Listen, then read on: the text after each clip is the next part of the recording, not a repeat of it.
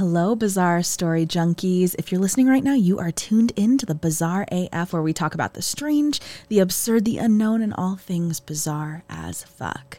I am Alesha, your host for today's episode, and like always, we ask that you keep an open mind, a skeptical ear, but keep on listening to the facts as we take you on our newest journey Bad Karma, Death by Academic Institution.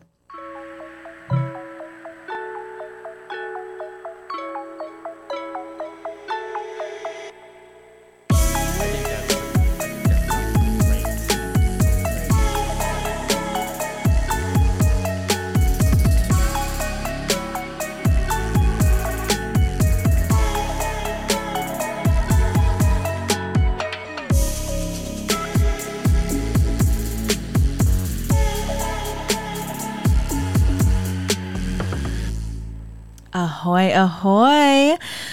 How are you, my little co host with the most, Kevin? I'm Gerd. Gerd. I'm Gerd. Gerd, Gerd, Gerd. okay. How are you doing? I'm good. Uh, you know, it's getting a little chillier here. I love in the fall bizarre- clothes so Do you? much. I do too. They're my faves. I know I love that that sweater that you're wearing. The cable knit moment. We love the little it. a- asymmetrical Yes. offness. Oh, love asymmetrical. yes. so you're doing good, ready for today? I'm for ready. I'm excited. Yeah, I don't know what we're talking about, and I want to dive into some nutsness. Okay, cool. This is it's pretty nuts. Okay. Um, so I, I think I'm actually going to start out maybe with um with a little quote. Um, Okay. And, and uh, it's actually it's by uh, the person that we are covering today, who's Great. Aaron Swartz. Um, it- the quote is: "Information is power, but like all power, there are those who want to keep it for themselves." Hmm. This is true. Very true. Okay. So, you know, we often hear about those like tech geniuses who, you know, change how we kind of interact with technology. Mm-hmm. Um, who are a few that come to your mind, Kevin? Jobs. Steve Jobs. Agreed. Yep. Uh, my Tesla boo. Your Tesla boo, Elon Musk. He's crazy as fuck. He is crazy as fuck. He has like a different way of thinking of things, right? Yeah. I know there are others. Um, I don't know if Albert Einstein was crazy. I feel like he was crazy. He was super smart. Very, very intelligent. Kind of changes the way that we see things. So smart, just like super smart, correlate to wacky, personal, like you don't know how to behave around people kind of person. That's a great question. Um, I mean, I'd say that a lot of the folks that we knew in the past, like for instance Tesla, Nikola Tesla, which Uh-huh. we would have, we'll have to do an episode in the future on him. Yeah. Um, you know, you could say that he was potentially on the spectrum of autism. Mm-hmm. yes. oh, so is that maybe that's what it is? That could be part of it. You have your brain just kind of fires, Fires off in a different, yeah, different Uh-huh. way. Yeah. Um, I, I, you know, when I'm thinking about like some of the tech geniuses and stuff, I think of like Steve Wozniak, who was one of the co-founders. another one, Uh, Bill Gates. Yes, Right. yes. You know, dudes who are like ultimately really sw- smart and are able to like kind of organize intelligent people, which I would say maybe Steve Jobs was really good at organizing intelligent yeah. people. Yeah. Uh, and they have like companies that they start in their parents' basements. yes. Our Right. garages. Yes. and in general don't really get laid until they're bin- billionaires, right? and sell their co- right. the Oh, now you're suddenly cute. yeah. Oh my God. Wait, how much money do you have? Yes, we're Yes, you're down. hot.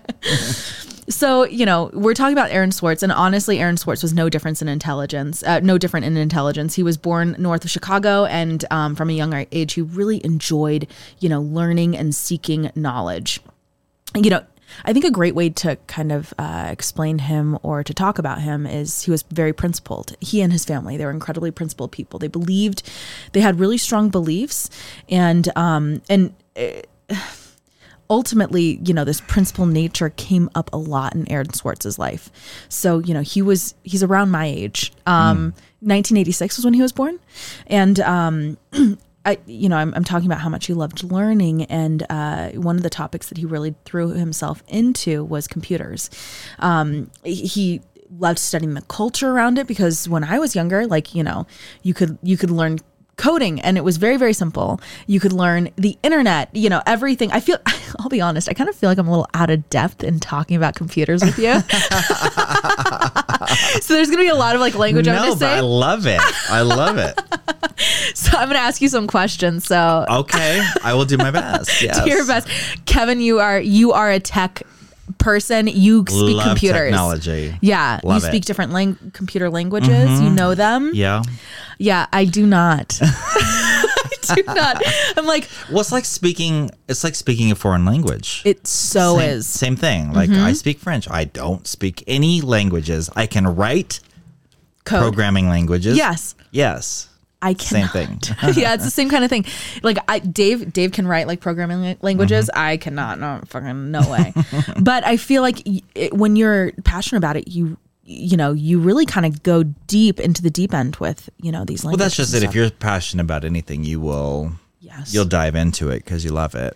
because you love it, and maybe you're a little obsessive. And I think that Aaron Swartz was very obsessive about these things. Like he Mm-hmm. Was one of those people who maybe potentially, I, I don't know. I don't think he was diagnosed as being on the on the spectrum, but Mm-hmm. could have been because he was all about it, like coding and like getting into the nitty gritty. Gritty, um, so much so to the you know he he was.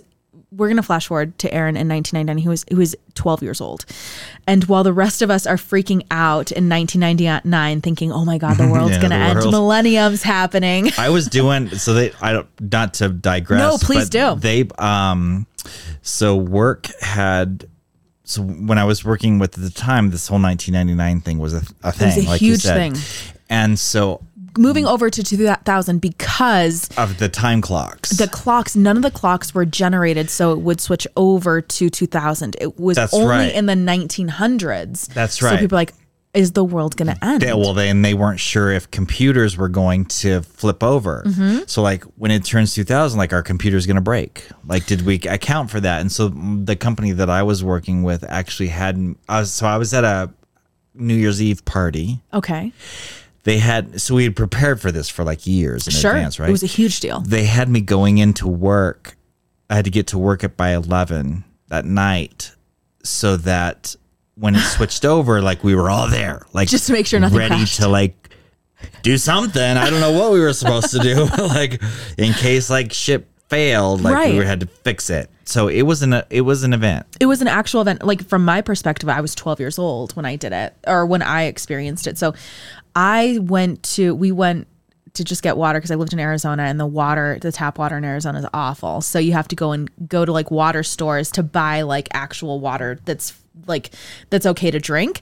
So I was there and we didn't realize, oh, it's December 31st. There was a huge line because people thought that the end times were coming and they were lined out the water. They were trying to bring as much water into their house because, you know, as humans, we need water. So that was my interaction with, with, Wow. with 1999 to 2000. So, Amazing. you know, it, uh, Aaron's also, you know, just about he's a year older than me, so just about my age at that at that time. Um, so he, while the rest of the world's like freaking out, thinking the world's gonna end, stockpiling wa- water and food as the millennium approached. This dude creates a website called the Info Network, and ultimately it was a user generated encyclopedia. It's kind of like Wikipedia. Okay. Um, and the guy ends up actually winning awards. This 12 year old wins awards, Wow. which puts him on the map for coding. And about two years later, he actually becomes uh, a part of this group, the RSS group. Do, not to put you on the spot, but do you know what RSS is? Is that like the the data feeds, like an RSS feed? Yes. Yeah. So an RSS RSS feed is it's a web feed that actually allows li- users and applications to access updates and um, to websites in a standardized like computer um, readable format, right? We use RSS for our podcast, so that's how we get distributed to all of the um, suppliers. It's through an RSS Oh, feed. Okay, so very relevant. Very relevant. We, Okay. we use it today. Dude, I had no idea. when I'm like looking all this, I'm like, what the fuck is RSS group? so, so I was like looking it up, and yeah, he's he's a 12 year old. It's kind of like a a genius as far as as far as these groups. So he he's like on these huge panels with you know, men in their 50s who are parts like who are in these RSS groups, like really cutting edge at the time, um, and talking about the the potential that's that, that RSS could really do in the internet. Like when we're talking about 1999, we're talking about like those really shitty uh, websites Stupid. like really stupid. You still had Ask Jeeves. Like Google really wasn't even a thing. they look so dumb. like MapQuest, Google, like Google Maps was not a thing. It was MapQuest. Yeah. Like these things were, it wasn't nearly as verbose as it is today. So sure. this RSS group, you know, they they really actually this group creates the first um, iteration of an RSS web application. Amazing. Which is what we use. We use it. Yeah. And it's a really a huge deal that, you know, you kind of have a better idea of than I do. and maybe if you're It's listening in a- exciting. I mean, that's like crazy. That's that's that is like frontier forefront with compu- like yeah Stuff. it's it's really it really is Seeing like the the wild future. it's seeing the future seeing what what options are available and saying hey look we can do this Mm-hmm. we're going to create this and maybe it's not going to be able to be used in the way that we intend it to be used but like years later It's we'll have somebody listening to or like creating a podcast Yep. and distributing and it. distributing it through Yes. as RSS feeds Yes. so, you know, this dude, he's super, super smart, believes, like, really has a principled, like, uh, thought process behind, like, provide, like, not seeking knowledge and not hiding knowledge from other people. Like, despite, like, you know, economic background, like, if you want to learn, you should be able to learn. And it's very, you know, very apparent as far as his, you know, uh, his going through RSS, like this RSS group, and like being he he was really ahead of that. So he goes to an Ivy League uh, college. It's actually Stanford, um, and he really actually isn't a fan of it. he, he goes into it. He's like, you know Probably what? bored because he's so smart. That's that's the bottom line. Is he's incredibly bored, and he really actually seen more of a loner. Like he thinks that he's going to go into this experience where everyone's going to be seeking knowledge and like trying to like figure shit out. And like the stuff that you're going to study is stuff that you're really genuinely interested in. Oh guess what? That's not actually the case. It's really about networking. And so Right. he was kind of turned off by that idea. He didn't really like going to school um to to kind of like rub elbows with other you know intelligent people or well-bred people which is really those ivy league folks. So you know he's seen more of a loner just like a lot of programming guys at that time were. And um of course you know this really is the case because how do you the fuck do you get good at programming? Not by having an active social life. Totally. you you do it by like being totally cool with sitting in front of a of a computer and literally typing in letters and shit and code like yeah, sitting in a corner and coding and being all isolated and super isolated. yeah, that's you know I think that that is a definite part of it. So um, we're gonna we're gonna fast forward um, to ultimately what what becomes Reddit. So essentially, Aaron's well known um, in many tech circles for being a gifted coder, um, and through a founders group actually called the Y Combinator firm, he actually uh, connects with a startup called Infogami.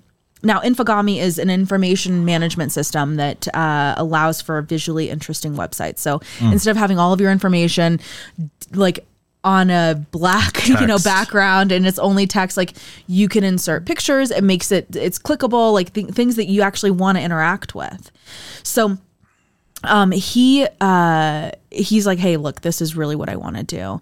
I'm going to work and do this and drop out of college. So he drops out of stanford and he works full time for this startup in 2005 so that's what he's doing in 2005 2005 for me i was graduating high school and uh, trying to figure out who the fuck i was yes. I was like, oh my god, let me like figure out like ways for people to gain more knowledge. Like, yeah, no, I wasn't doing any of that. I was like, do I like like who who which boys do I like? And my you know, God. like like let me drink some Mad Dog 4040. you know? I was definitely not not coding shit. So so he's working full time at the startup, and um, ultimately he didn't like the Python code that was being used in Infogami. So I, I, You know yes, Python. I, do not know it, but I have, I have program. So I went. Oh God, this is so nerdy. Yeah, let's hear it. I went. I went to a computer camp. Shut up. You were at computer camp? Oh my God, Kevin. and, went, and we had to program different languages and so like some of them were like these uh the little five uh five by quarter discs and then we had the 12 inch discs and there were all the mm-hmm. floppies and we had to do all co- cobalt and python and program i mean it's so geeky It's so geeky. so geeky When was this? When was this computer camp? Honestly, you have to tell us. Was it around 2005? Was it before oh 2005? way before Way before 2005. Okay. i was How in were you? high school You were in high school. so this was like that. late 80s oh my god. So you you're really cutting edge. You know everything. I was so so into computers when I was yeah when I was because computers were just starting to become like a mainstream thing. Like they were starting to introduce them into house homes and Mm-hmm. personal computers, and so late yeah late eighties I was trying to be a, ahead of the game, and I I begged my father for a computer, and he actually ended up buying one. I know he couldn't afford it. I know he couldn't Yeah. fucking afford it. He bought me one anyway, and I know He's like he's like, "Hey, I know that you're interested in this. yeah, I want you to do what's support me. Oh, that's so, that so sweet. sweet? yeah, so I was I've been into computers since I could think computers. Yeah. You're you're you're like an Aaron Swartz. love it. Yeah, you no, love it. well, I don't know if I'm on the spectrum, but Not no, no, but like you enjoy it. He was maybe obsessive. Yeah. Yeah. Yeah. Yeah, those guys I I bow down to those kind Mm-hmm. of guys because they I mean they are in, they get it. They're geniuses. geniuses Yeah. and they can think way ahead beyond what anybody thinks of at this very moment and they can just they're not necessarily predicting the future but they know what people are going to need or want or they can think way ahead of all of that Yes. It's it's insane. I, I don't know what any of these fucking acronyms or anything means ultimately. Kevin, you probably should have been doing this episode, that's hilarious this is fun thank you Yeah. Uh-huh. So ultimately, um, you know, he uh I said he dropped out of Stanford. He goes Mm-hmm. to Infogami. He didn't like the Python code that they were actually using. He's like, yeah, this is bullshit. There's a better way to do this. oh my god so he could write his own code So he created WebPy, which was WebPy was the web application framework for Infogami at that time Mm. that he actually created. He created himself. So in early fall of 2005, he actually connects with another that uh, founders group, Y Combinator, um, startup. They you you might know this startup. It's Reddit. Essentially. god my god Yeah. So he connects with them as he's working for Infogami because they're both part of that same founders like group that found both of them, the Okay. Infogami and Reddit. Um and uh I I'll be honest, like I kind of feel like like I've said this already that I'm out of my depth, but this kind of this talk makes me a little thirsty and it's not because I'm actually interested in like into these tech dudes. It's really because I need to fucking have a drink before I continue. oh my god It's all over my head and my pay grade. So ultimately, you know, uh, uh, Aaron, you know, joins with the Reddit folks to rewrite uh, its Lisp code database, like code code base, and so use Python and WebPy. And although it's successful, Infogami's tech ultimately was abandoned. So. the co-founders group or the founders group actually suggests that he and like Reddit and Infogami kind of merge. okay And when they do that, because it, like Reddit and Infogami are both using this WebPy like you know application, mm-hmm. They make Aaron a co-founder of Reddit. okay So he is technically one of the co-founders of Reddit. wow In the very beginning, I know like one of the dudes is like dating Serena Williams or, or married to Serena Williams. right now Yeah, yeah, yeah. wow Yeah, I mean, like, how cool is that? Like, that dude definitely fucking struck gold or Oh, oil. Gerd. Yeah, she's amazing. wow. So, do you actually use Reddit?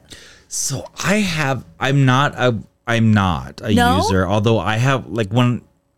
I mean, as with probably ninety percent of the population, I mean, Yeah. Google is my bitch. Yes. And so you know, many times when I'm searching for something, Reddit's probably the one of the top ten things that comes up many times. Yes. So I have been to Reddit. You know, it always asks you if you want to do the app or the browser. I always stay in the Browser. because mm-hmm. I just want to download the app. But I have found many useful things in Reddit. I love Reddit. I personally use it all the time, and I'm active in a couple of subreddits. I'm not gonna tell you which ones they are. But you can find anything, like even. It's actually one of the rep websites that I go to, like if I'm traveling or if I don't So trust you literally something. go in. I'll you search purposely within- go into Reddit. I'll search within Reddit because if there is anything that like people will vouch for, say like this is overrated or there's a lot of trolls up, it's Reddit. Like Mm-hmm. you know, if you go onto something like um golly, like Open Table or uh, what is the other like Yelp or something like that for uh for um restaurant reviews. Mhm. uh, never good. You can't trust a lot of those because the a lot of like the Google Body. reviews and yeah, they're bots or they've been bought, B O U G H T, like uh-huh. they've been paid for. Yeah. So you can't count on anything. So if you're, you know, if you're looking for something like travel places in Germany, which I'm going to Germany, you know, this You do winter. I do Reddit. Yeah, I do Reddit. I'll Like look real people kind of stuff. it's real people. Like, and I'll, I actually, I'm, I'm active. The one that I will talk about is I'm active on the Denver subreddit. So if people have questions about like things to do while they're in Denver, I've commented and it's been like, hey, if you're in this place, you're seeing an Avalanche game, like here are some spots that you should go check out. Like, because people will ask questions and then um, real people will actually uh, respond to them. So I'm active. I love Reddit. Okay. Um, But I understand, uh, I understand how people would like it or not like it. It's kind of like a message board system. I love it. Yeah, no, I, again, I, I, I've never seeked it out, but I know that there's, I found lots useful information yeah, in there. It's great information. So ultimately, at that time, like in 2006, it's incredibly successful. Reddit really takes off and is purchased by Condé Nast. Do you know Condé Nast? No. Well, they own Wired, the magazine, Oh. and Vogue. wow. yeah. Oh my God. So, so and they do Condé Nast Traveler. Like they ha- they own a ton of stuff. But those are some things that you might hear about. Um, so what do you think happens when uh, a company like Condé Nast purchases uh, Reddit? we, I muted you. Okay. what happens when I think of a company like Condé Nast purchases, purchases Reddit, which Aaron is now co-founder of. oh And a person like Aaron, what do what does he do? oh he well it's probably like the man. Right, like the man. He's like, "Fuck this." yeah. Uh, you know what I was I was kind of thinking about? He's like, well, one, uh, he's like, I'm not into like the Devil Wears Prada, and you mm-hmm. know, and he kind of scrams that office kind of kind of office life. Mm-hmm. But while I was like reading about, you know, uh, the purchase of Con or Con- Condé Nast purchasing Reddit, I kept on thinking of like Miranda Priestly. Yeah, did you see the Devil Wears Pro-? Oh my god, a hundred times. I love it. So good. So I, I kept on imagining them like being in the same elevator and like Aaron like Swartz being like, who the fuck is this? And like yeah. Miranda Priestly like, you know, in the on the elevator waiting for her fucking latte or her americana or whatever, like you're not wearing the right shoes, you know? And he's like, I don't give a fuck. exactly. He's like, "What does your brain look like?" She's like, "Does it look good? I don't care what anything else." you know, I, I just think of like those two coming into each other, like, and it just wouldn't work. polar opposites. Super polar opposites. Yeah. So ultimately, Aaron finds um finds a passion uh, that he can fund because he with the acquisition, Condé Nast purchases it. He gets a buyout, right? He's out. So he's wait, he's part of Reddit, He's part of Reddit He's one of the co-founders at this point. and then this other company buys. Yes, Condé Nast purchases Reddit. They And so act- now he's out. He's like, well, do you think he's he's never gonna? He doesn't want to be part of that. no way. He's Shenanigans. Never, yeah, he kind of wants to be free and learn Yeah, of and course. shit. So like, Because he's like this genius programmer. Is Yes. like you're not going to be controlled by the man. exactly. I want freedom. I want to be able to do what I want to do. I want to do some cool shit, and you're never gonna do that under a corporation. Mm-hmm. So he he pieces out, and ultimately.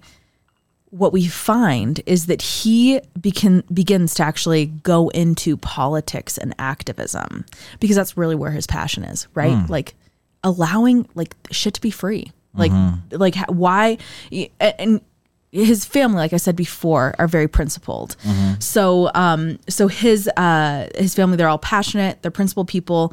And remember that quote at the beginning? Mm-hmm. Information is power, but like all power there are those who want to keep, Keep it for it. themselves Uh huh. That's how he really lived life. and um, he wanted transparency with officials in power. So whether that was government, politicians, etc., he thought transparency was really the way that we could move forward. He's kind of like a Star Trek, like positive thought. Like we all, if we all are working together and trying to seek out knowledge, then the world's going to work and I love that thought process. That's Yeah. that's more so like I'm very like positive, um, the glass is half full kind of optimistic person. But he actually believed in this so strongly. He created this website, and you may have heard of the, heard of it. It's no longer uh, working today in that same itera- iteration, but it's called Watchdog.net. I think I have heard of Watchdog. Yes. Yeah, you probably have. All of us have heard, heard of it. And it really just aggregates data about politicians and it does it so it, do, it does it visually. So it's not like, oh, this is, you know, it, Wasn't there a cel- there was some celebrities that there was a oh my god there I think there was a celebrity that kind of backed watchdog. yes I'm sure that there was because he he was all about like providing transparency and allowing the American people to make good uh, to make um uh informed decision about who we're electing into office. So he actually uh who's Captain America? Oh shoot. Chris Evans. yes I think I think that I feel I'm you guys can tell me if I'm wrong. I, Yes, I feel like he was somehow involved in that. Oh my god, that'd be amazing. Chris Evans. yeah plus he's hot Oh my God, yes. You can you can talk to us all day long about watchdog.net. yeah we'll take it. Okay. so he actually wrote um, the Guerrilla Open Access Manifesto, which um, he actually he said, "quote um, the the world's." The world's entire scientific heritage is increasingly being digitalized and locked up by a handful of private corporations. The open ac- access movement has fought to valiantly ensure that scientists do not sign their copyrights away, but instead ensure that their work is published on the internet under terms that allow anyone to access it. Mm. Which, as you can see, like the dude really believed that books and scholarly journals and other sources of information should be readily available to anyone who wants to learn. It doesn't matter who you are, whether or not you can afford it. Like anyone should be able to seek out this knowledge. We're in a place, um, uh, you know, with our our culture in general where we can seek out knowledge. Very Star Trek, very optimistic. I dig it. But but um, he thinks that like people should be able to learn without a paywall involved, right? Um, so have you ever heard of like Pacer? The it's an actual it's a database. no No. Mm-hmm. Pacer database no uh So it actually stands for the Public Access to Court Electronic Records. oh Ultimately, it stores federal court uh, records that are handled by the uh, the United States Administration Office. Um, and in 2008, Aaron sees that the public records are behind a paywall. So all of these acts, like these uh, public records that should be public, uh, available to all people, are behind a paywall, and uh, and he's not a fan of it. And so he downloads 2.7 uh, million documents and publishes these documents on I wonder how he got it for free. Uh, if it's be- if it's behind some sort of locked thing, I wonder I wonder how he got it. Well, because he's fucking smart. he's intelligent. He knows how to do it, and he knows how to kind of like fuck with systems. Like so, Uh-huh. And so he's like, this shit needs to be it needs to be public. in the world. Taxpayers are already paying for it, Yeah. right? Like we as taxpayers, this is open. This is information we should have, but the government is charging for it. Guess how much are they're charging for it? For a page. How much is the government charging for it? Is it supposed to be free though? Right? It Isn't should be like free. Public information. Yes, stuff? it should. It should be. Oh my god, what are they charging? eight cents a page a page and these are federal like like court documents that we should have access to Binders. yes binders and binders binders I have binders of women i have binders of court documents yes so it's eight cents a page he released about 1.7 million dollars Holy worth of pages shysters. yeah it And- was supposed to be free supposed to be i mean technically yes It it should be free under that whole pu- public under the whole what is that in, Public Information uh, Freedom Information Act or whatever that Mm-hmm. Yes. is. Yes. Yeah, it should be free. It was not. And so he uh Stupid government. I know. So he was like, fuck this, fuck the government, which I'm so down. I'm like, I, I love an an well, eh, no, I do love an anarchist. I love like punk rock, all that kind of stuff. I love that because there's a lot of passion and Reasonably optimism. so, yeah. There's optimism behind it. Yeah. It's like, you know, we as people are, we don't mean harm. We really want to do good. And Yeah. that's what Aaron believed in. So he released $1.7 million worth of pages. It caught the attention, of course, of government officials. Mm-hmm. And you would think they, they would have had an issue with it, right? Well, yeah, because they were A, no one paid eight cents a page, Right.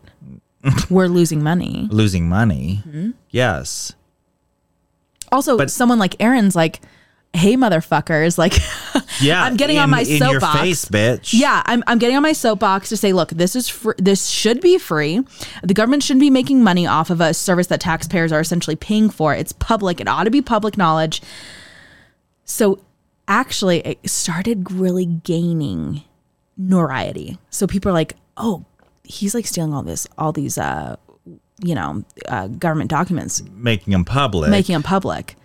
So there was like a grassroots campaign. so, like, do I care? Is this like I should care about this, or was it like, hey, this is stuff that they've kind of been hiding, so like we need to figure out what it is, or I think that it's more like this is stuff that should be available to the American public. It is clearly behind a paywall. Mm-hmm. Um, there's no reason it should be. Like we are paying taxes for it, so what the fuck? Like, like Yeah. let's make this available for the for the common people. okay, So other people start saying, "Yeah, Aaron's fucking right. He's right." And he he downloads one point like like so many millions of pages, like one point seven million dollars worth, right? Of these pages, yes. it's published. People are people are like, oh my god, he's like creating this. It's like this grassroots campaign where other people are like la- latching on and saying, yeah, he's right. We should we should have all this information public. So is he like, still part of Reddit at this time? well, he's still a co-founder. He's still, la- labeled a co-founder. of Reddit. Mm-hmm. Okay. So and and people know about him because he's like he's a tech genius, but he's also a very principled guy. So he's very outspoken about the things that he believes in. This is one of them. So other people are they're saying, "Hey, look, go create a free account because you can do that for a week and you can like Create download a free account where? on on the Pacer website." So Oh, on this Pacer. Mm-hmm. Oh, which is where he got it. so he got it on yeah, Pacer's like the database Did he get it from Pacer? Yes. But he didn't pay the eight cents. No. How did he get around that? That Well, we'll get into it on the Oh. on the bigger one. So Okay. I'll I'll talk to you a little bit more about like the uh, how exactly he did it. okay? But okay, but yeah, he okay, did some so now smart he's telling shit. people this Go. is the website. yeah, people are like, hey, they're like, hey, download, uh, create a free account for a week. You have a free account. Download as many ar- articles as you can Okay. and send them to us. Okay. So we're gonna create this like online database that's actually Of free this stuff. right? Which Yeah. is what people should have already. Right. You know, because we're already tax, pay- we're already paying for all this. Right. The government's just making extra money, so fuck that. Got it. right? So they he actually encouraged people to go to a public library, create an account with Pacer, and then give them free access to the Mm-hmm. docs for a trial period and send the documents to a free open source site. So you know about open source. Sure. People did it. And the FBI looked into it and actually closed the inquiry against Aaron because there was a Because there was nothing illegal about it, he right? did nothing illegal. Right. After two months, they're like, yeah, actually, he he didn't break any rules. He Right. played by the by the same rules as everyone else. He just did it very cleverly. Uh-huh. So he actually used code and a public library in Sacramento, uh, their access information. So he had ac- the access information for the Sac- Sacramento Public Library, and he downloaded all those documents Hmm. quickly. So it's essentially really not against the law. Uh-huh. He he actually starts to be seen at this point as a public um, hacktivist icon. Have you had of Have you heard oh of hacktivism? God, No, but that's a great word. Yeah, so it's like it's a ha- it's um hackers who use their all essentially use their powers for good. So hacktivist Instead of hacker evil, yes. activist. Yeah. So he actually helps co-found multiple activism organizations, the professor, uh, the Progress, Progressive Change Campaign Committee, and Demand Progress, You've heard of we've heard of these things. These are things that come up all the time.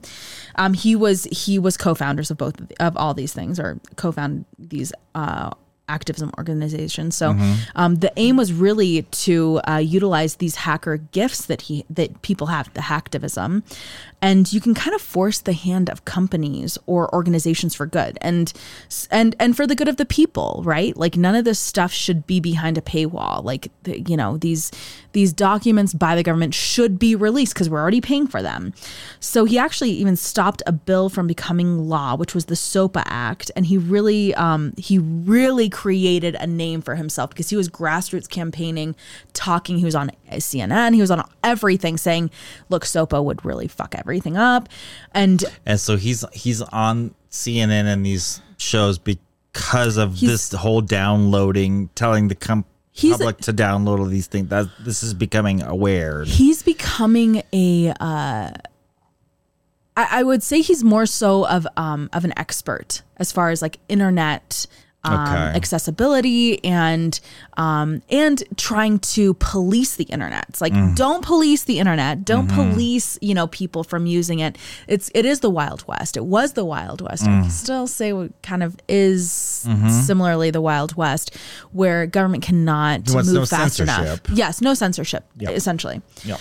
So, but with great power comes great responsibility, right? He's becoming this this icon of like a hacktivist, like he's trying to work for the for the people. Um, he actually has a new database in his sites, and he he decides I'm going to go after JSTOR. Have you heard of JSTOR, Kev? JSTOR. Mm-hmm. How is it spelled? J S T O R. I don't think I have. JSTOR. So This is a database? it's a database. It's actually like a- an academic database. Gosh, I don't think I they have. they have like um it's like millions of scientific papers academic journals. It's- it's really like you know these papers that are created by the scholarly minds of the world really Okay, and so this is where they publish their papers for whatever it is. database yeah it's, Okay. it's really essentially a database that has a paywall Okay. of course Of course. yeah so it has a, a paywall but it's if you've taken a scientific class in um in college recently uh, you'll know what JSTOR is. That's where you have to like pull like research papers or uh, academic journals. But then you have to pay for that shit. You have to pay for it. You have Yeah. to lo- have a login for it. Yeah, okay. Yes. Mm-hmm. Guess how much each article costs? Twelve dollars. Sixty to seventy dollars each. Ooh. Yeah. Are the scientists who create these documents actually making any money? They should be. They shouldn't be. They should be, but they they're not. Who's Yeah. who's making the money? Who owns the JSTOR. JSTOR? Yeah, they're created. So initially, it's like okay. so I would be this- like, if a scientist, I'd be like, why the fuck am I putting my hard fucking work on this site? yes. Yeah, because I'm not seeing. Well, if you're a scientist and you believe in uh, sharing, knowledge, your knowledge. It's not about the money. it's not about the money. It's Yeah. about the research and the data and like like trying to progress. fucking people. I know. So so JSTOR initially it was like this database, but in order to create a database, it takes a lot of work. It takes Sure. a lot of like you know coding and stuff, and and there are great costs essentially like uh to create it. But at what point do you say, okay, we're going to turn off the costs Mm-hmm. and make this free to people? Because this is this is all information that folks should have. It's it's cutting edge. Well, you know, so then to play devil's advocate, you Sure. say, I mean, there is cost. Someone has to pay for that. So, I mean, I get, Mm-hmm. There is a I get that whole, I get that, but yeah, But for how long? like, don't be uh sixty to seventy dollars for every individual article. Yeah. like or publication. That's a shitload of money. The scientists are not getting that. That's that's the shitty part. Yeah. That's it's a huge problem. It's not like they're like, oh, we're funding like more projects and stuff. No, that's not how it works. Right. So ultimately, if you're someone who had to do a research paper, you even wanted to research specific information, um, oh shit, you know what? I think we need a JSTOR account. Do we? I feel like I'm What- writing what research papers. in there. like anytime I juicy? do something juicy, I feel like um anytime we are uh, doing a podcast, like the amount of research you and I both have to do. we could find it in there. Shit, dude, we probably could. Bitch, I Let's need add get it to the yeah. We're gonna get a JSTOR account. We'll add it to the list of wants. okay. versus needs, you know, those are two totally Yeah, different yeah. things. but uh, I'm sure it'll cost like thousands of dollars every single fucking year. But we'll just we'll file it back. Okay. Um, anyway, Okay. so let's flash forward to MIT. So um, Aaron has the ability and access to MIT's computer network. Just an FYI. Um, September 25th, 2010, he has the credentials through the open network that MIT and Harvard research fellow. He's also a Harvard research fellow. So, like, between the two, MIT really believes in kind of uh, breaking rules in order to progress technology or science or whatever. It's like sometimes you kind of have to break the rules, right? Um, so, that's MIT's thought process. So, they have open network, um, which Aaron took advantage of. Um, he's also a Harvard Research Fellow, and he starts actually downloading hundreds of uh, of articles uh, through JSTOR, and that pings the IP address at MIT. JSTOR actually has an employee that like contacts them saying, "Hey, look." There's a large amount of downloads of articles uh, for for the J, like scho- scholarly journals and stuff like mm-hmm. that that are being done through this IP address. It kind of like triggers. It's like this is like too much. So he Fuck writes you. code. like, right? aren't they paying? th- like, this account is paying their fee. technically? Technically, yes, they were. Yes, they were paying for their fee. F you. So he's downloading a mass amount onto a laptop. Ugh. And they're like, "Who is this?" Right? He's doing it legally. Is he is he doing it Oh, but no, you're getting too much data. too much information that you're downloading? Fuckers. Yeah, yeah. So they're downloading too much. He's downloading too much information. So it triggers the system. It kind of does like a kind of like a tripwire, and it shuts down any downloads from that IP address. So then, what does Aaron do? Aaron's fucking smart. He downloads. He uses a new IP address, and continues to download in the fat. Like he's doing things in a very simple but like um transparent way, where he's downloading a lot. It's all free. Everything a- he's doing. yeah, he's not being a, a legal hmm. creep. No, no, no, no. Yeah. He's using open network. He also has like credentials himself and mm-hmm. or like JSTOR like credentials. His aim is to allow these documents to be free for the American for anyone, for for worldwide. Like allow these to be in open source documents where anyone can pull from them if they are trying to seek out knowledge. Mm-hmm. And f- from my perspective, I'm like, fuck yeah, fuck the man. Like, yeah, yeah. of course you want to do that. Like, why is there a paywall? Why None is of these like there a fee for being knowledgeable? Yes, exactly. There shouldn't be. We shouldn't. We should not create uh, borders or boundaries for people who are trying to seek out knowledge, and are doing so in a way that's not hurting anyone. Right? It's Right. just you're just trying to move forward, and also And of course, then. I think the argument is, well, the person that created the knowledge should be compensated, which they apparently weren't doing anyway. anyway. Yeah, they weren't. They were not being paid. None of the scientists and stuff saw this. Yeah, no, it's bullshit. So ultimately, uh, he uh, is downloading hundreds. It's it one IP address gets pinged. They shut that down. MIT knows that there's somebody who's doing this. So who the fuck is it? We don't know who it is. How does Aaron do it? Aaron actually has a laptop in one of the closets um, that's connected to a networking switch. So, uh, in a controlled access wiring closet at MIT. So he has he puts a laptop in there. MIT and JSTOR put a camera in that closet to see who the fuck is downloading this. Instead of saying like, "Hey, uh, stop doing that," they say, "We're going to catch this person right in the act." Oh my god.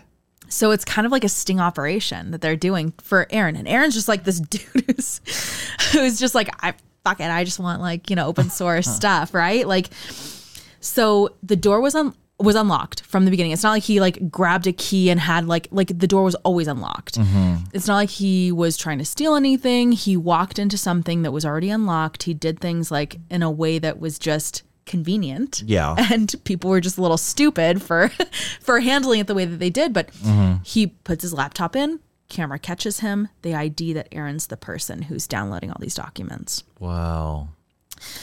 So JSTOR actually settled privately with Aaron in June 2007, or excuse me, 2011, and he gave all the articles that he had downloaded back to JSTOR. So he's like, okay, fine, here you go. Like you don't, you're gonna try to like sue me. Here are all the articles back. Like you can have them. Do you think that Aaron dodged the man? JSTOR is the database. They're like, we're cool.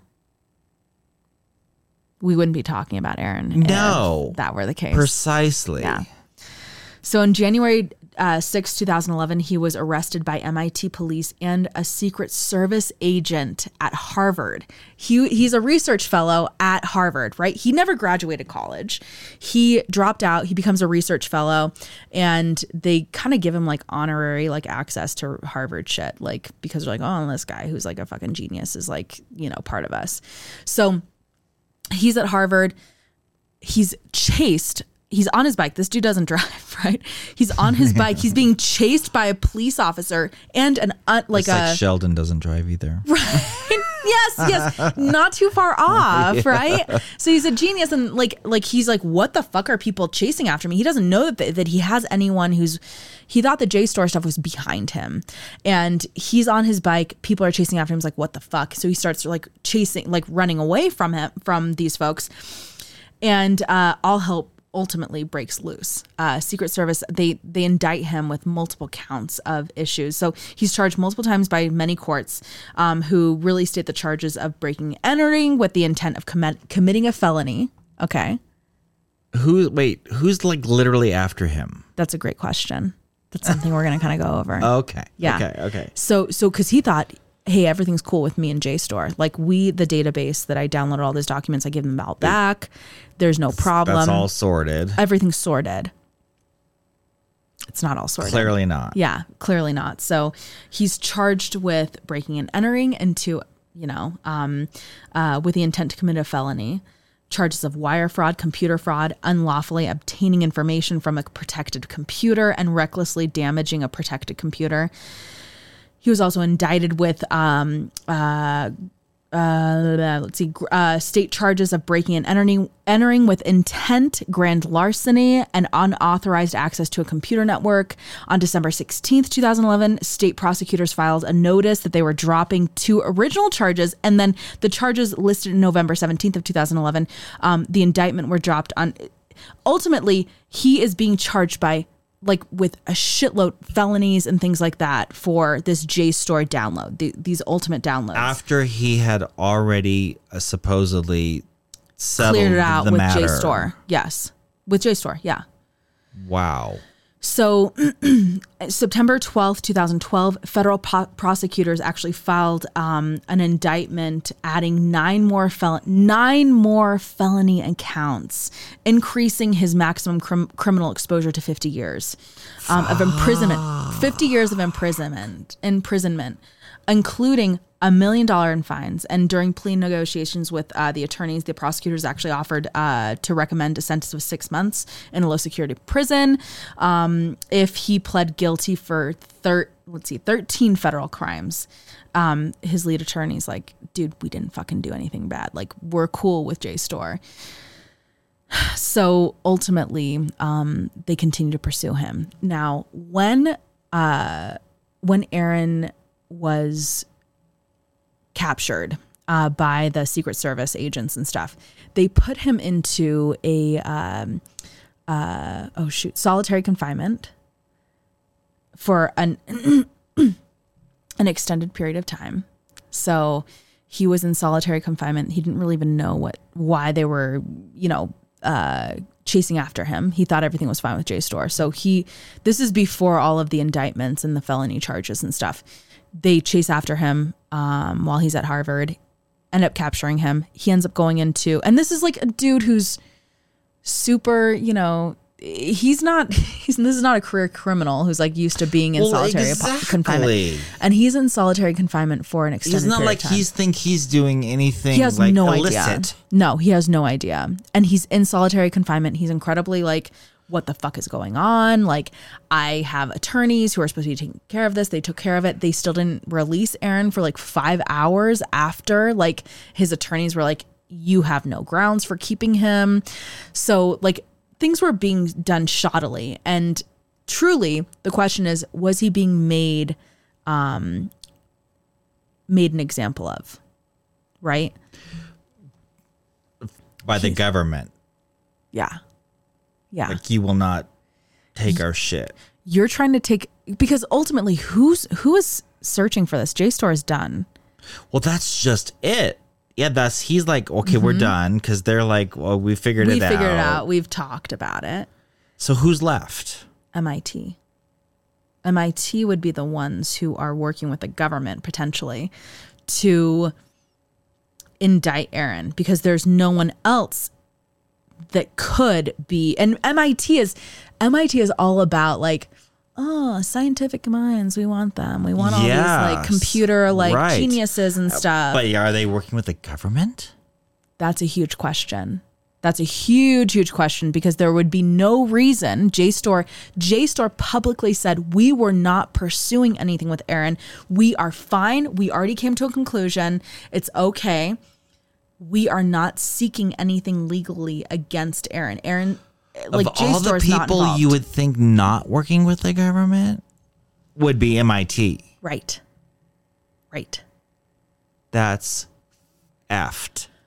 Who set up the camera? Was it JSTOR? JSTOR had They to have were- been working with MIT in order to have it happen. Why was there a Secret Service fucking member who like goes and runs this dude down while he's on a bike at Harvard? Like, why is the Secret Service involved? Yeah.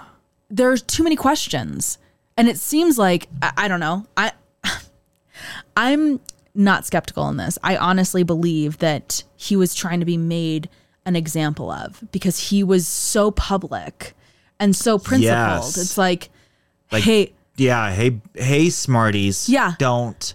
guess what? You think you're a hacktivist? Well, uh-huh. fuck you and your hacktivism. Yeah. And and what do they do? They're going to try to make him an example because he's very he's a very public profile. He's a very But I feel person. is MIT like helping? I think. I mean, I, I think that's a great question. I mean, doesn't it seem like they are? It seems to me because if JSTOR is publicly saying we already settled, we're okay, we are not pursuing anything against Aaron. You know, he gave all the articles back. We're cool. If if JSTOR is cool with it, who's pursuing charges? Hmm. Who else has the right to pursue charges? And it feels like you would need the cooperation of MIT at this point for the some of those things. because because he was downloading directly from their like Mm-hmm. you know that closet that had all of the I don't know bullshit right. whatever that is but yeah I I would say disappointing. it's super disappointing yeah it's super disappointing so you know the thing about it is like as Aaron's going through all of these things like it's it's very very expensive it's expensive to mm. to fight the federal government hell yeah. and where did he get his money? His family didn't come from money, right? Which is why he was so principled. Like he, they didn't come from like a substan. They're not like Elon Musk who had like you know billions of dollars as a child, or a Don, you know Donald Trump. Like you know, Yeah. they're not you know born into riches. Mm-hmm. He created his own riches, and so the money that he had was because of acquisitions of companies that he w- were co-founders of, like Reddit and stuff like that. Mm-hmm. His money's driving drying up because he's fighting all of these federal charges, and he's really incredibly principled. You know, he they talked to his girlfriend, and she was like, you know, Aaron really wanted to become uh, part of the government. Like he wanted to work at the White House, and you know, one of the the conversations that they had, they were walking in uh, Washington D.C. during all this time where while he's being like charged and going through all this like court bullshit, he said, "Yeah, you know what? Can't have a felon working in the White House. To have a what? A felon working in the White House." So he's like, "Fuck, that's like he's r- so principled. He really want that's what he wants. He wants to be able to create real change in the United States around open source and allowing like own information to be had by all the people." So, you know, it's a that's a huge problem for him and he's facing all of these like these ch- charges. I mean, we're talking like you know, ten plus fucking felony charges. They were after his fucking ass. They're after his ass for sure. They're after him. yeah. They were after him. And he, you know, when you're up against, it's like David and Goliath, right? Like he's David. He's fighting against this, like, you know, this huge monster who has all of this power, all of this money. He doesn't necessarily have the ability to protect himself. And, you know, he, they're adding nine more ca- felony counts in 2012, September 12th, 2012. And then, um, the maximum criminal exposure to uh, uh, 50 years imprisonment and then a million dollars in fla- fines. So, By the way, there are murderers that get off for less than that. Exactly, exactly. And then you have this guy who's like, is it really that big of a deal? Right. Right. That's that's that's a huge problem. So like during ple- plea negotiations um, with the attorneys of Swartz, like they uh, the prosecutors actually offered to recommend a sentence of six months in a low security prison if he pled guilty to 13 federal crimes. Jesus. So it's like he was up against the wall. Um, there, him and his the attorney rejected the deal, um, and you know, once again, like once they reject the deal, then he had they then the prosecutors are like up against him. So ultimately, you know, he ends up not seeing a way out, and um, he dies by dies by suicide on January eleventh, 2013. Oh my God. Of course, after his death, the um the prosecutors dropped the charges. Uh, And um they and drop. Why? Wait, wait yeah. a minute. Mm-hmm. If they were that convinced that he did it, why would they drop the charges after he killed himself? Yeah, why would you not try to say like Why hey, wouldn't you just say, yeah? Why? I mean, what's the point of that? or like even like showing like he was clearly guilty, like here are all the the reasons why like we didn't I think that they knew that they were making Aaron a uh, a scapegoat. They were making an example of him. that is awful. So there's a huge, huge movement of hacktivism and an open source like sharing where where people can seek out knowledge and and find things like whether it's whatever it is that you're passionate about like if you want to figure those things out or like have like scholarly journals like these things should be free to you and You know, I get the whole copyright. Like, mm-hmm. I wrote, like, I write a program, like, I write a thing. That's my proprietary source code, and but that is di- very different than creating something that you want to share to the world. yeah. Yep. Agreed. It's um, God, that's he was like bullied into submission to ultimate submission and he end up ends up killing himself and it's like this guy who is like incredibly principled like you know ends up feeling like he's not you know what can what can you do against the fucking U- United States government? you can't. like it doesn't matter how intelligent you are No, you're you're effed. when they decide that they're going to them and M, fucking MIT MIT Well, that's the other thing too. When I kept saying like, are like if they're involved and like, and you said if you got MIT and Mm-hmm. the government together against you, you are f. you're fucked. You're totally fucked. And and and we know that the the organization that he was stealing all the articles, or not stealing, but really just uh, cleverly taking from from uh, the the database JSTOR was not pursuing any charges. well, you know, and to play devil's advocate, I just and I don't want to. If he was downloading something that so it's kind of the same thing as and I don't want to derail here, but if you were downloading music and sharing it or mm-hmm. downloading s that's not legal. right.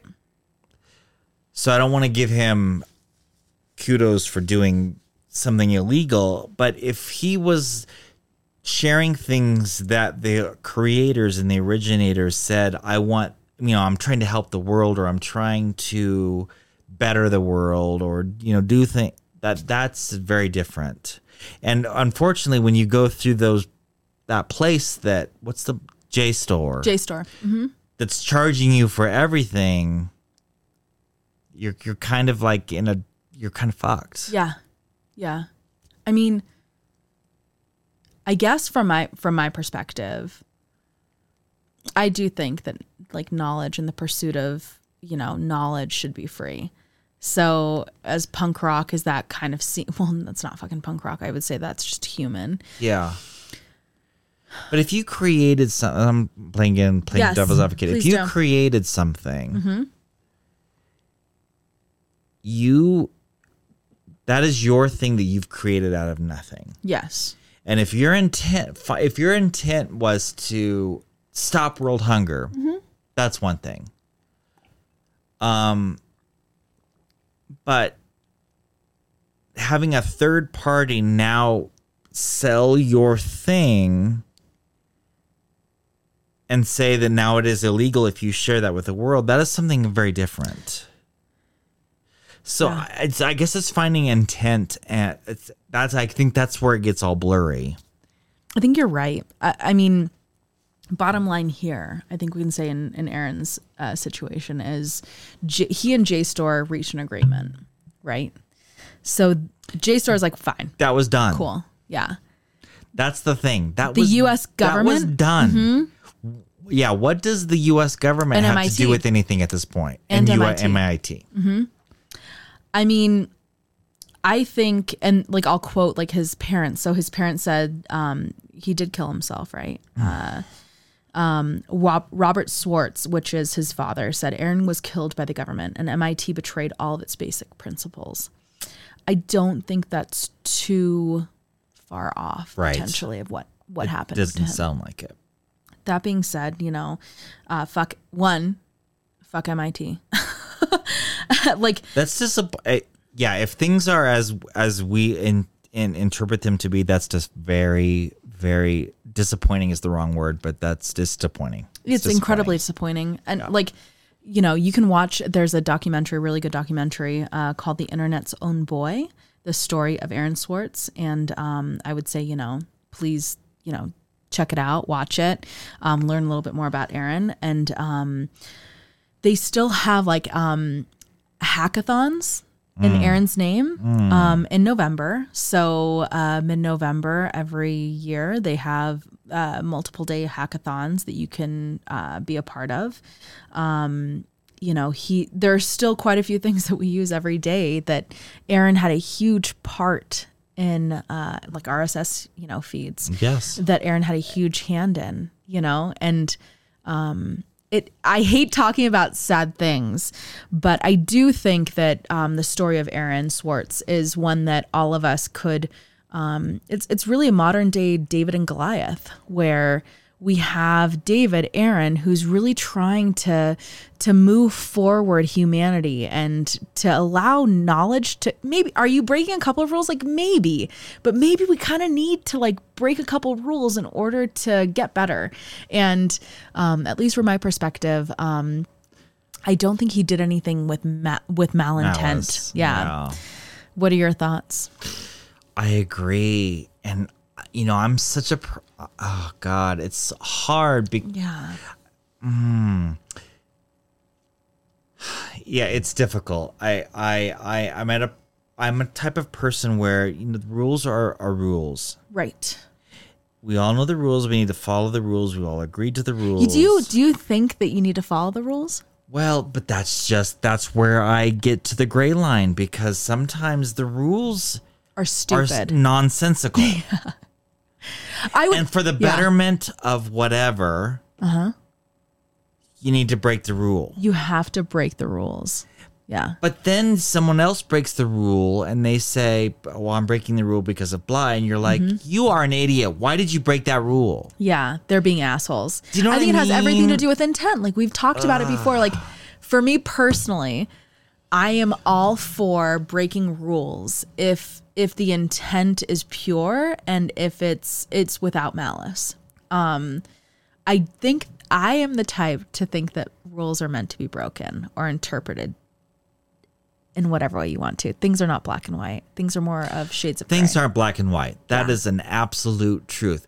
And I, um, I will go as far as far as saying when they wrote, when our founding fathers wrote the mm-hmm. Constitution, things were a certain way. Yes. And while they were effing geniuses and the things that they wrote were so they had such foresight. Yes, there's a lot of forethought in it. Yep. Things are different. Yes. Yeah, yeah. Times change. Mm-hmm. So breaking a rule that was written 17 million years ago might make sense. Yeah. Yeah, that uh, that's that's like a huge part of technology and like the United States government. Like the government cannot move as quickly as as technology does. Like we have to constantly kind of be on our toes and um and I think that's a good thing. Like I think of course like a lot of awful things can happen, but And that's just it. Like, how are you to say you're right, you're wrong? You can break the rule, you can't break the rule. That rule break is good, that rule break is bad. yeah, what's right and what's How, wrong. what's huh? I think I think Aaron was a true hero personally. to what you said before, there was zero malice involved. Yes. He wanted he wanted people to know things that were would otherwise be inaccessible. So his intent was pure. Mm-hmm. pure. Yeah, yeah.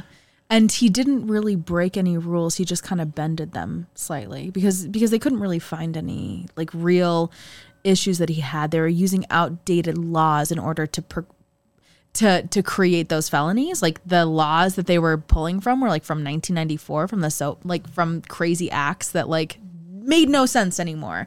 Like they're super outdated. That's technology and government, right? Like that's And the always company be that he was having the problem with said, said fine. that's cool. Yeah. Done. So that's the thing that's so fucked up. And like, I, I would invite anyone who is curious about learning about Aaron. Like, you know, you can, con- like, if you're into hacking and into computer programming, you know, uh, check out, you know, the hackathons that they have mid November. But there are many ways, I think, um, to kind of um, honor Aaron and uh, people who are really trying to push to push folks and to push knowledge being accessible to everyone. Um, and I think any way you can do that uh, is great. Um, Yeah. But also check out the Internet's Own Boy, um, which is the documentary on Aaron. Um, I I'm gonna it was a watch pretty it. Yeah, you should. It it's great. Yeah. Good. Thank you for the episode. That Mm-hmm. Yeah, was so you. fun. I mean, I know you're not a nerd. I'm not an I'm not a nerd like that. I'm not a computer nerd. I'm nerd. in- You're a nerd in- in like sci-fi way. yeah, yes, and sci-fi, and I'm also like an appreciator of all nerds. Yeah, yeah, exactly. well, thank you for the episode. yeah. Thank you so much. Appreciate it. Okay. really nice. Well, good. We'll see everyone on our next episode. Bye. Okay. Bye.